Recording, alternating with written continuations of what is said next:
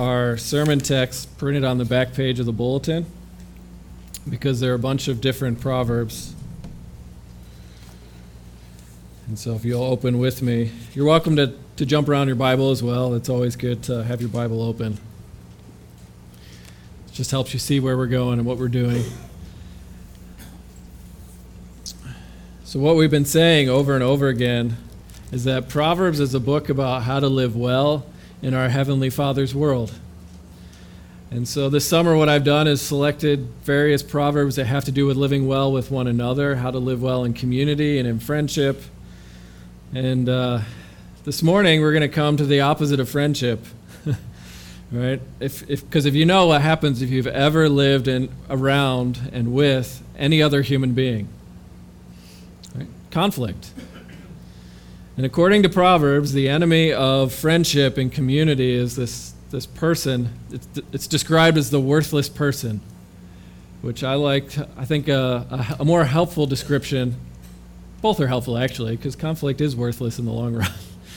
but it's, it's a troublemaker, the, the kind of person who causes conflict. And it's disagreement that leads to bickering, fighting, and all of a sudden you find the church is split over the colors of the curtains in the nursery, right? Pointless chaos.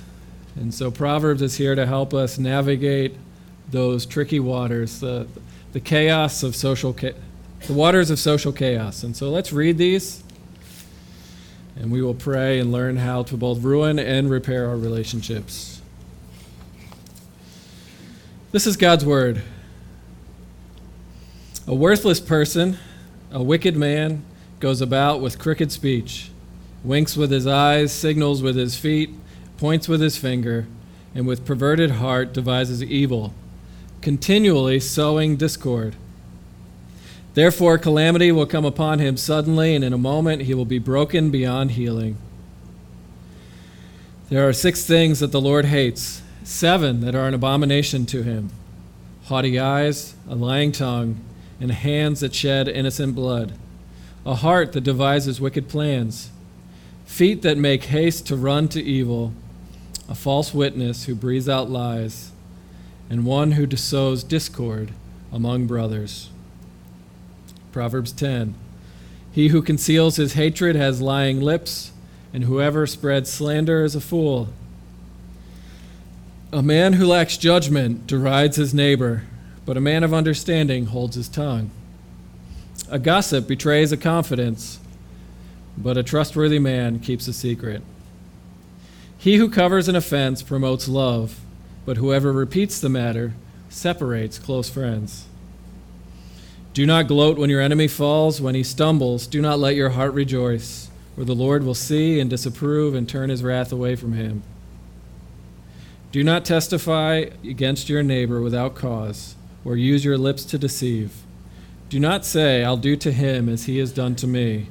I'll pay that man back for what he did.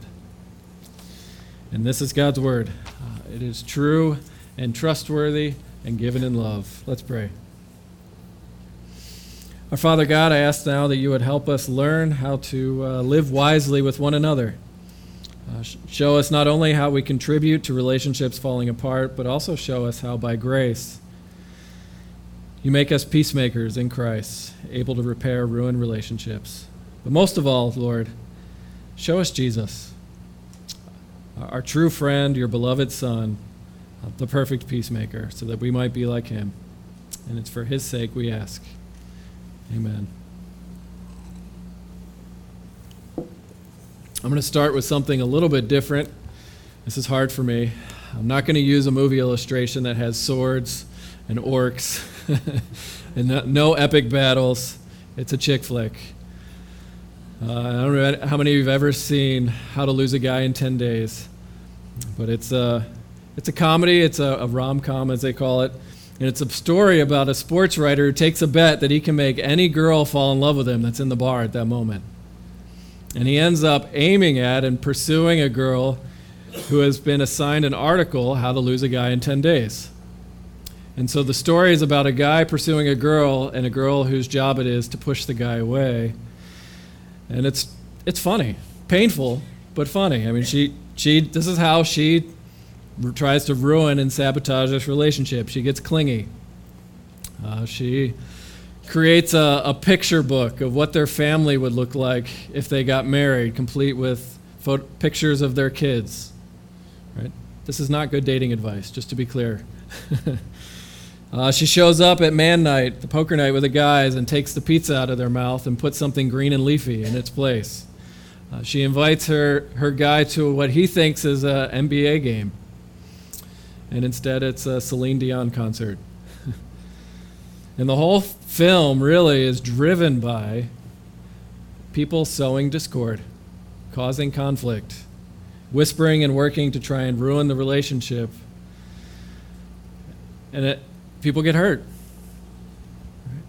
And so that's what I want to start with. Just welcome to the world of human relationships, uh, the world here on planet Earth between Monday and Saturday, where, where we all, we, we simultaneously long to be loved and honored. We just want to be noticed, to be friends, as we talked about before, even as we push people away.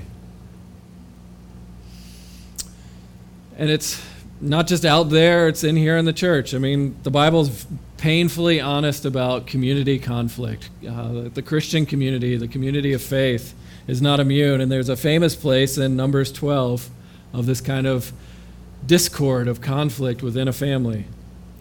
This could take place anywhere, right? So you have Miriam and Aaron, they're, they're Moses' brother and sister. And you remember the story Moses led Israel out of slavery from Egypt. He is God's chosen leader.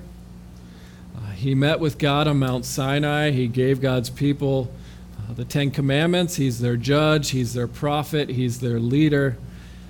Moses is at the top in God's authority, still under God's authority. And Miriam and Aaron have been following for a while now, and they get jealous. And that's what you can read about. They look up to their brother, and there's a real sense where they say, I want what my brother has. And just like any sibling, right, this is what, this is what I would say. I'm, I'm definitely better than him.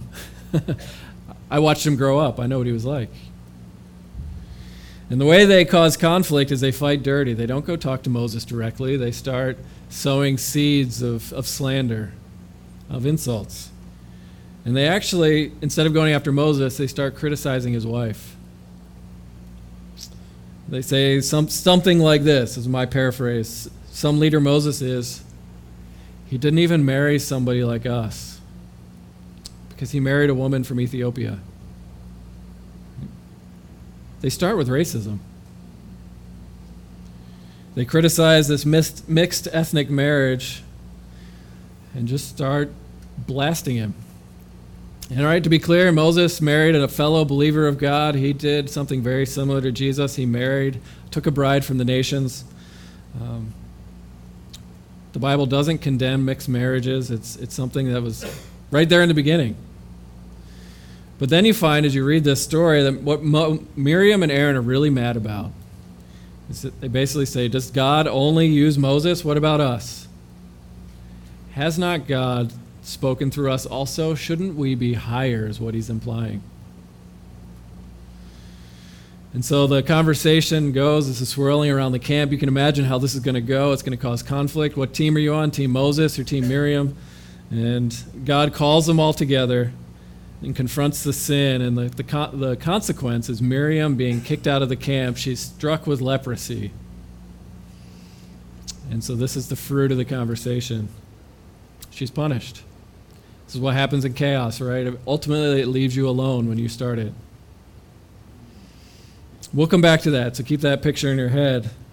But that's the point. The troublemaker of Proverbs 6, the, the worthless person, it lurks even here. Uh, it's in my heart. We're not immune. And so that's why we need the wisdom of Proverbs to help us live with one another. And so let's start. I want to pull from the wisdom of Dietrich Bonhoeffer, a pastor in Germany from World War I. He's very pointed, but so is Proverbs. And this is what he says about community, Christian community in particular. He says, innumerable times, countless times, a whole Christian community has broken down because it was based on a dream. But God's grace quickly shatters those dreams. And just as surely as God desires for us to have genuine Christian fellowship, we first, we surely must be overwhelmed by a great disillusionment with others, with Christians in general, and if we're lucky, even with ourselves. I told you this was pointed, sorry. Did you hear what he said? It says, Because God loves you, he puts you in relationships with difficult people in order that we might um, see reality, become disillusioned with how great people are, so that we would see that everybody's a sinner. And if we're really lucky, we get to see that's us. that's what Proverbs is ultimately about. To, to face the music that I too am not that easy to live with. Right? And so that's why we need Proverbs. We need to we need God's wisdom to navigate the chaos of living with somebody else who wants something different than you, who wants something different than me. And so let's look at it. How do we ruin relationships? That's point number one. How do we repair them? Point number two. Look at Proverbs 6, verses 12 to 19. And this, this is both beautiful and painful because it starts with poetry.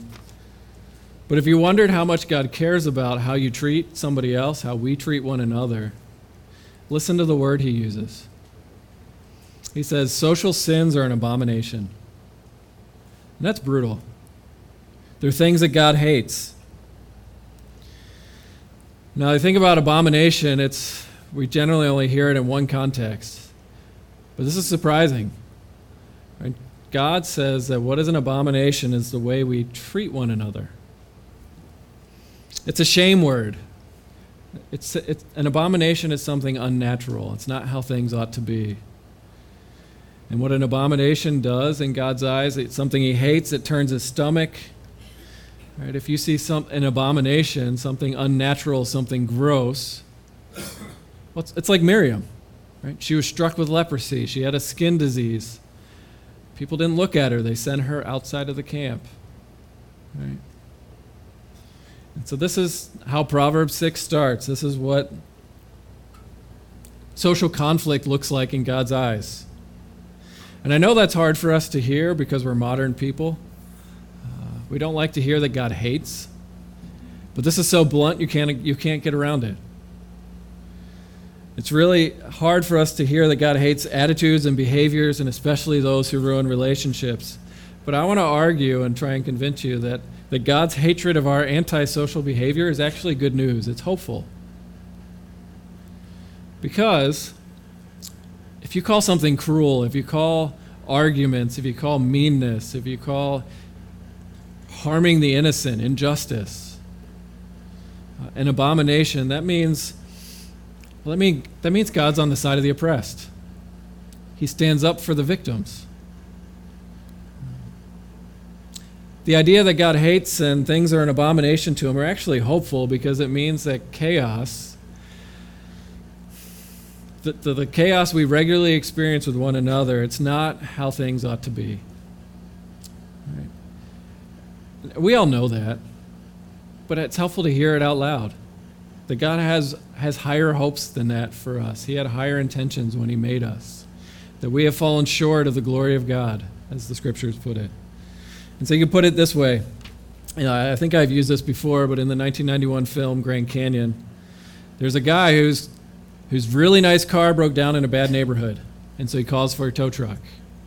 And the tow truck driver's name is Simon. And in the time it takes for the tow truck driver to arrive at the broken down car, uh, there's a guy named Rockstar. It's a great name, probably self given, but he has a gun. And he's, he's about to mug him, to carjack. And so here's the conversation between Simon, the tow truck driver, and, and the, the criminal, Rockstar. And Simon says, I have to ask you for a favor. Let me go. This truck is my responsibility, and now that the car's hooked up to it, it's my responsibility too. And Rockstar says, Do you think I'm stupid?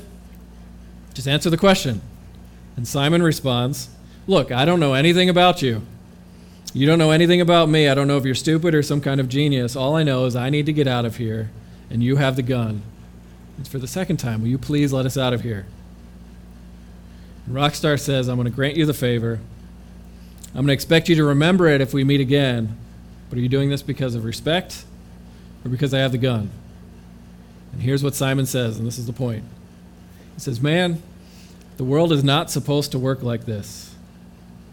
I mean, maybe you don't know that yet, but I'm supposed to be able to do my job without having to ask if I can. This, this dude is supposed to be able to wait in his car without you ripping him off. Everything is supposed to be different than what it is right now. See, that's how God sees conflict. That's what abomination is about. It's unnatural. It's not how things ought to be. It's a lack of shalom. Right? So, arrogance, um, lying, oppression, bullying, injustice, attitudes that tear families apart, everything that's unnatural that makes you sigh like Simon. This is not how it's supposed to be. You're actually echoing God's feelings about that. He says, I hate it. And we know it's unnatural. Because if, you're in, if you've been in physical conflict or, or social conflict your whole life, you can see it physically. It wears you out. You get bags under your eyes. You can feel it in your stomach. You can't sleep. A rottenness grows in your bones. I mean, it just makes us emotionally, physically, and spiritually miserable. It's not how things ought to be. And that's why Proverbs is so helpful, because it's blunt. It's God, your heavenly Father, who loves you, is basically saying something to the effect of, You should knock this off. Don't make me come down there. Don't make me pull this car over. Stop hitting each other. And so that's what Proverbs 6 is, shows us then poetically. This is, a, this is an image, this is a work of art. In, verse 12, you have the troublemaker, the worthless person.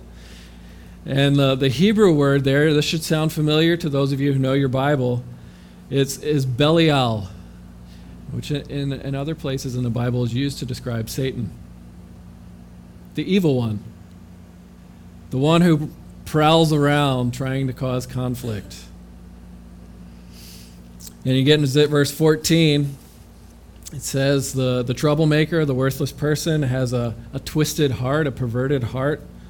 They're always scheming, looking for ways to get ahead, to harass. They don't care about the cost. They're continually causing trouble. They're like annoying farmers. Right? You live next to a farmer and you just take seeds of weeds and just casting them out there. Right? You're causing conflict. And so, in our Father's heavenly wisdom, this is God loving you. He said, He's showing you how to recognize a troublemaker in others and in ourselves. And so you look at verse 16 to 19, here's the poetry part. It says there are six things that God hates, seven that are an abomination, and that is a, a poetic device that has purpose. It wants you to look closely and see that the, the seventh item is particularly nasty in God's eyes. The, the, the one who sows discord among brothers, the one who rips apart intimate, close relationships. Think your family, think church family, think your friends. And then what he does, it paints a, a picture of a person. It actually uses the body parts. Because it's not just one part of us that's involved, it's a full bodied contribution to the chaos. Your eyes my eyes, my heart, my hands, my tongue, my feet, they all participate in arguments. Right? And there's even more. This is even more beautiful, even as we're being humbled. Right? I'm not great at Hebrew. Uh, Bruce Waltke showed me this. But when you read the list out loud, six things that the Lord hates, seven that are an abomination. In Hebrew, it actually sounds like, well, a hiss Right? So, kids, what, what animal makes a hissing sound? see, a snake. I heard it. Good job. And so it's intended to get you to think about the, sa- the snake, the serpent, in the garden. Even as it describes the troublemaker, it's echoing the mess that was created back at the beginning. The worthless person is imitating the evil one. And we understand that, right? Just read Harry Potter. Voldemort, he speaks to snakes. And every time he sneaks, speaks to snakes, I can't even say it, right, it comes out like this. And so you look, go through the list. Just picture the hissing. You start with the eyes, that they're haughty eyes. Conflict begins with what you see when you look at someone else. And they're literally, it's eyes that look up, that are saying, I see you up there, I want to be up there so I can look down on you down here. It's pride. It's, it's uh, Miriam and Aaron once again saying, I want, I want what Moses has, I deserve better. Social sins always begin with our eyes, with a lack of compassion. Um, can use another kids movie as an example, The Emperor's New Groove. Right? It's less painful when it's animated. but the Emperor Kuzco, he has no idea how to relate to people beneath him. Anybody who, who does not fall in line with his groove gets thrown out of the palace. And when he looks at his peasants, so that's the plot of the movie, he just says, I want a summer house right here, and I don't care who lives there, they can get kicked out. Right? He has haughty eyes, always looking down. And then the villain in the movie, Yzma, who's scary beyond all reason, she's an even better portrait, because that's really what this verb is about. Is Yzma wants to be the king. She wants his throne. She's got eyes on being on the top, and this is her attitude because she wants to be on the top is what she threatens to do to Kuzco. She says, I'm going to turn him into a flea, a harmless little flea, and then I'll put that flea in a box, and I'll put that box inside another box, and I'll mail that box to myself. And when it arrives, I'll smash it with a hammer. She's going to get violent. I kind of make light of it because this is a heavy sermon. But haughty eyes look at other people like, like it's okay to stomp on them, uh, like they're bugs like they're less than human, because like Satan, I want God's chair. And then everything else follows the deceiving tongue. We twist the truth to get what we want, uh, just to make ourselves look better than we are. It's deceptive. A tongue that blames others. Uh, then you get to your hands, they get involved. This is specifically injustice, but you could just talk about hands that harm. You don't have to shed innocent blood to be guilty of causing conflict with your hands. Um, I mean, sometimes you see it with little kids, right? They have nothing else to do, so they'll just go up and slap their little brother or sister. Just because. We get more, comp- more sophisticated as we get older. But really, violence creeps in because we want to be up here and we just can't stand losing. And so we fight.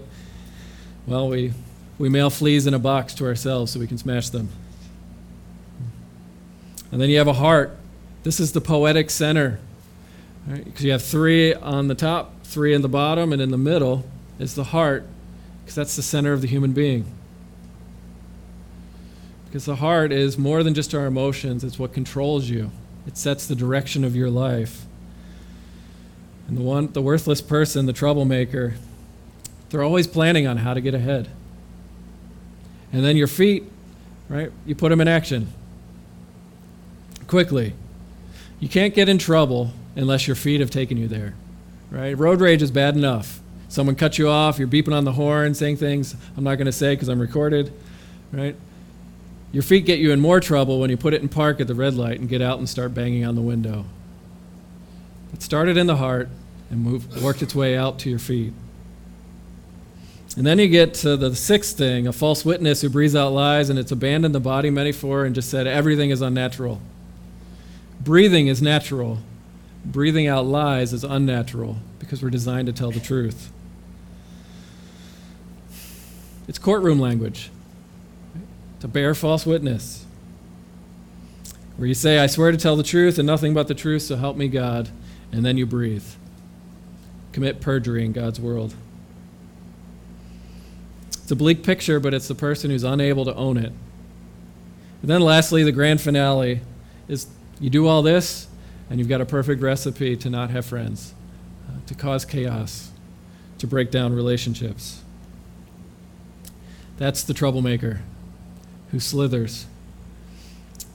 And to drive it home, because this is in the New Testament as well as the Old, in James chapter 3, this is what he says If you have bitter jealousy and selfish ambition in your hearts, This is not the wisdom that comes down from above that's earthly, unspiritual, and demonic. See, he's thinking about Proverbs 6, I think. Or maybe even Genesis 3. But he says, where jealousy and selfish ambition exist, haughty eyes, I might add, there'll be disorder and every vile practice. And so here's the pastoral point. All right, when you read Proverbs 6, it's really hard to just say, yeah, that's somebody else, to go like this, right? But James is writing to Christians, to the church, and he's trying to let you know that the hissing of the snake, these things that, uh, that are unnatural, still lurk in our hearts. And so, to be pastored by God, to hear the wisdom of our Heavenly Father, to be loved, to be shepherded, to hear God's word, God is trying to uh, disillusion ourselves with others and ourselves. And it's His kindness to look at your heroes and say they're flawed, to look at your elders, your pastors, other Christians, just to embrace the idea that every human being has an inner troublemaker that can come out at any moment. And that's why Proverbs is so helpful, because it doesn't hide. Proverbs sounds like wisdom has lived with people before. It looks past our Sunday best clothing. And so the pastoral point is just to embrace the idea that no human community will ever be without chaos on this side of heaven. And just by embracing that, that gives you hope because now you have a way out because you're owning it. Right? To, to stop doing this and to look at ourselves. And that also means right, if things are going well in your family, uh, in your home, it, because we like each other here at Hope Church, it's a gift. Uh, to celebrate it, cultivate it, um, hold on to it as long as it lasts, try and feed it. Um, it's a gift of God that, that sinners get along. And when we get along well, when we're friends, it's not of our own doing, it's the Holy Spirit working. So rejoice in it. Now, how do you repair them? This is going to be a little more, this is going to be more brief. All right, but what does God do with a troublemaker? Eventually you get caught. You, you can only hide being yourself for so long. Eventually, the real you comes out, the real me comes out. I'm picking on me here. And that's what makes Miriam and, and Moses so helpful. Because when she was struck with leprosy, remember back at the beginning? It was like her internal self was being shown on her skin. Her sin was shown on her skin. She couldn't hide it. Everyone knew she had to be kicked out of the camp for a week. There are social consequences. You end up lonely when you do these things. But there's also spiritual consequences because judgment comes in. God hates this stuff. But when you look at Numbers 12, we're given a glimpse of how to repair our relationships through Moses. Because what happens is Aaron is so devastated in seeing the suffering of his sister, he cries out and pleads for forgiveness. He owns, he owns it, he confesses it. He says, Lord, don't punish us because we've done foolishly and sinned. And what Moses does, this is what we all need in conflict. He's a peacemaker. In this amazing act of forgiveness, he prays for the forgiveness. An amazing act of love. He prays for the forgiveness of those who harmed him. He said, Lord, heal Miriam. Bring her back into the community. Let's work on this. Let's rebuild the relationship. And so, this is how you move from ruining relationships to repair relationships. We need somebody on the outside. Because if everyone's a troublemaker, you can't fix it yourself. To repair ruined relationships, you need a peacemaker like Moses. Somebody who has the humility and the eyes of compassion. Well, as Proverbs 11 says, to not look down on others with contempt. Moses saw his sister and had compassion. Uh, he had a tongue that spoke truth. I mean, they didn't hide what happened. God hates what you're doing right now. Hands that heal, we need. We need a heart that's willing to forgive. Somebody to stop the cycle of payback. Right? That's Proverbs 24. To, to not say, I'm going to do to him what he did to me, had it coming. To end the, the cycle the Hatfields versus the McCoys. Right? We also need feet that walk towards uh, the harmed rather than running away from them. We need someone to, to breathe truth into our lives, not lies. We need somebody to sow peace. And so, really, even as you go through that list, you need somebody better than Moses. Because Moses doesn't have hands that heal, he prayed. Moses can't make the unnatural natural again. We need, we need Jesus to do that. And so, to repair your relationships, we need Jesus, the better Moses, our Prince of Peace himself, to intervene with a body, with eyes that have compassion on you, uh, with, with a tongue that's not ashamed to tell you how things are. But he also speaks words of healing. He also has hands to undo the abomination. How many times do we hear in the Gospels where Jesus touches the leper and he didn't become unclean, they became clean, forgiving their sins? That's what Jesus does. He loves to make the unnatural natural. That's the gospel. He had a heart that prayed for his enemies. He was an honest witness. And yet, this is what you see in the gospel, right? Jesus, the peacemaker, God's Son, wisdom itself. Where did he die? Outside the camp. Treated like an abomination, hated by God, mocked by others not because he deserved it, but because he's sowing peace with his body. To take away our shame. See, that's what Jesus does. He, he takes us troublemakers and through his death takes the payment so that we might be declared peacemakers, sons of God in Christ.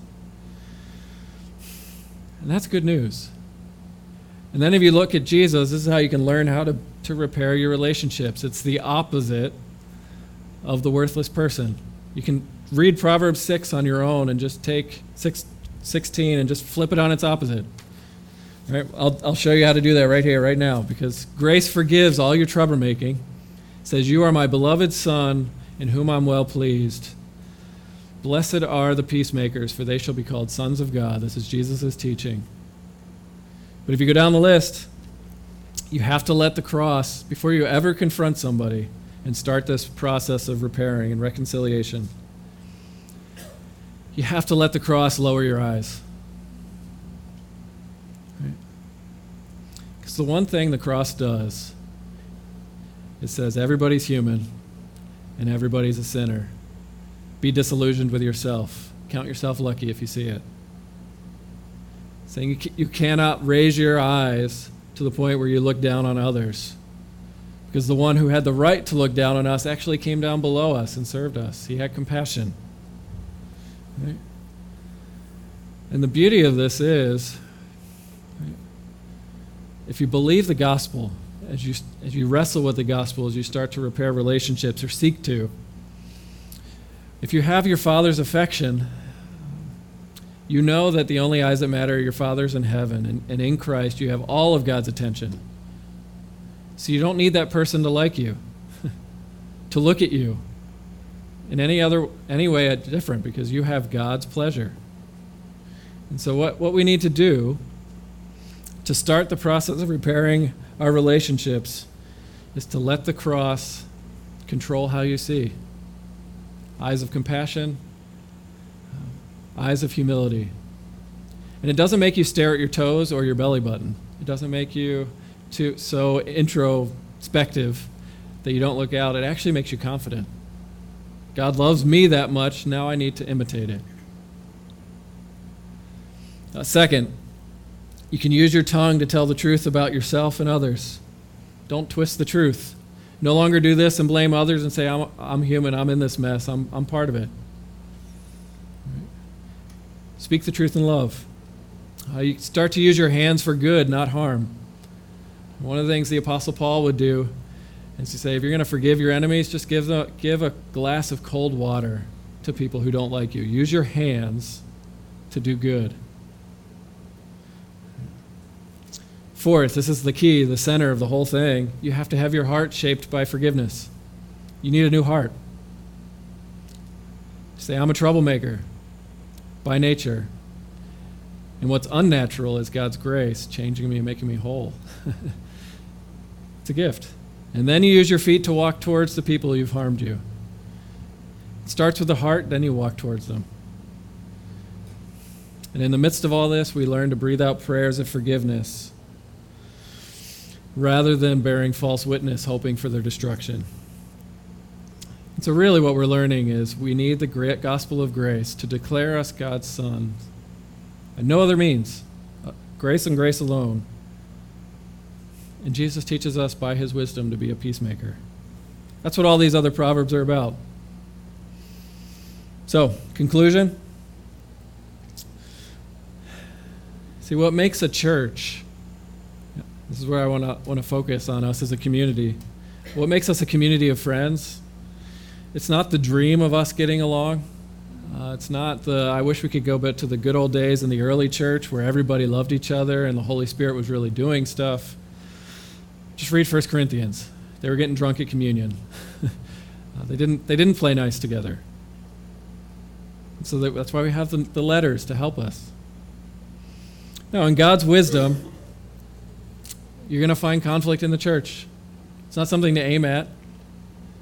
But what it does is, is send us back to build community around Jesus himself as we are bound together in his forgiveness. Because right? how can I look down on somebody else, a sinner, a self professed sinner, when that's me too? So go and learn what it means to be an adopted, troublemaking son of God who is now loved more than you can imagine in Christ. He sends you out as a peacemaker. Let's pray. Now, Father and God, um, it's sometimes it's hard to see the mirror to see what we're really like. Uh, we either don't like the picture or we forget. And so I pray that um, you would convict us of our sin, but most of all, do that in the context of your infinite love that we have in Christ, which is higher and wider and deeper and longer than we can imagine. And so may your kindness lead us to repentance as we learn to live well with one another. In Jesus' name, amen.